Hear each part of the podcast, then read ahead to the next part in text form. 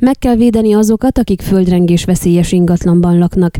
Újraindítanák az átdolgozott, a földrengés veszélyes ingatlanok állami pénzből való megerősítését célzó programot. A közvitára bocsátott jogszabálytervezet értelmében nem csak a magántulajdonú, hanem a közintézményeknek és hivataloknak helytadó épületek is bekerülnek a programba. Székelyföldön három szék környéke érintett. Habár 27 éve indították el a földrengés veszélyes vagy földrengés sújtotta épületek állami alapokból való felújítását, megerősítését célzó programban, eddig összesen 26 ingatlan sikerült feljavítani, 2015 óta pedig semmilyen ilyen jellegű munkálat nem történt.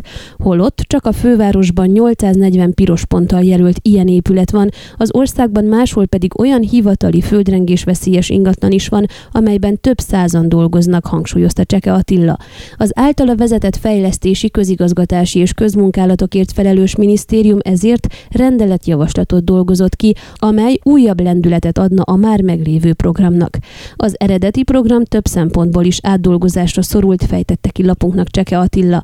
Az egyik fontos változás, hogy nem egy, hanem több éves finanszírozásúvá alakul a program, így nem szükséges minden évben újabb és újabb kormányhatározatokat kiadni, nem fordulhatnak elő olyan helyzetek, mint tavaly, amikor június júniusban döntött a kormány arról, hogy mely épületek kerülhetnek be a programba.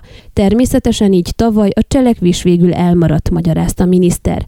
Fontos újítás, hogy nem csak a magántömbházlakások és a jogi személyek tulajdonában lévő ingatlanok, hanem a közintézmények, hivatalok székhelyéül használt épületek is bekerülnek a programba. Egyébként az érintett ingatlanok listáját az önkormányzatok állíthatják össze, a szükséges, visszanemtérítendő finanszírozást állami támogatás formájában a költ költségvetésből biztosítja a minisztérium.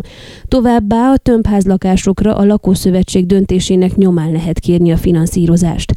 A korábbihoz képest egy teljesen más koncepciót javaslunk, amely a közérdekről szól, hiszen az államnak a közérdeket kellett volna képviselnie ebben az ügyben. Az pedig azt jelenti, hogy meg kell védeni azokat, akik ezekben a házakban, tömbházakban laknak, de azokat is meg kell védeni, akik éppen a járdán sétálnak egy-egy ilyen veszélyes épület előtt. Ha pedig a közérdeket néz, nézzük, akkor az államnak be kell tudni vállalni, hogy akár magántulajdonban lévő ingatlanokat vagy ingatlan részeket is állami pénzen újítson fel, szögezte le a miniszter. Az új javaslat szerint tehát az érintett ingatlanok lakóinak nem kellene önrészt fizetniük, ellenben garanciaként egy szigorítást is bevezet. A program révén felújított lakásokat 10 évig nem lehet eladni, ellenkező esetben viszont a tulajdonosnak vissza kell fizetnie a felújítási munkálatnak a lakrészre eső értékét. Tudni kell, hogy itt főként régi épületekről van szó, az önrész értéke pedig több tízezer euróra is rúghat.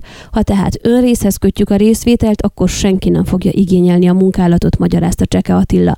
A projektre az elkövetkező négy évben összesen egy milliárd lejtrendel a szaktárca, egyébként a legtöbb érintett ingatlan a Vráncsa környéki nagyvárosokban és a fővárosban van, ellenben földrengés veszélyes övezetnek számít három szék is, de a térségben máshol is vannak régi, megerősítésre szoruló épületek. Ön a Székelyhon aktuális podcastjét hallgatta. Amennyiben nem akar lemaradni a régió életéről a jövőben sem, akkor iratkozzon fel a csatornára, vagy keresse podcast műsorainkat a székelyhon.pro portálon.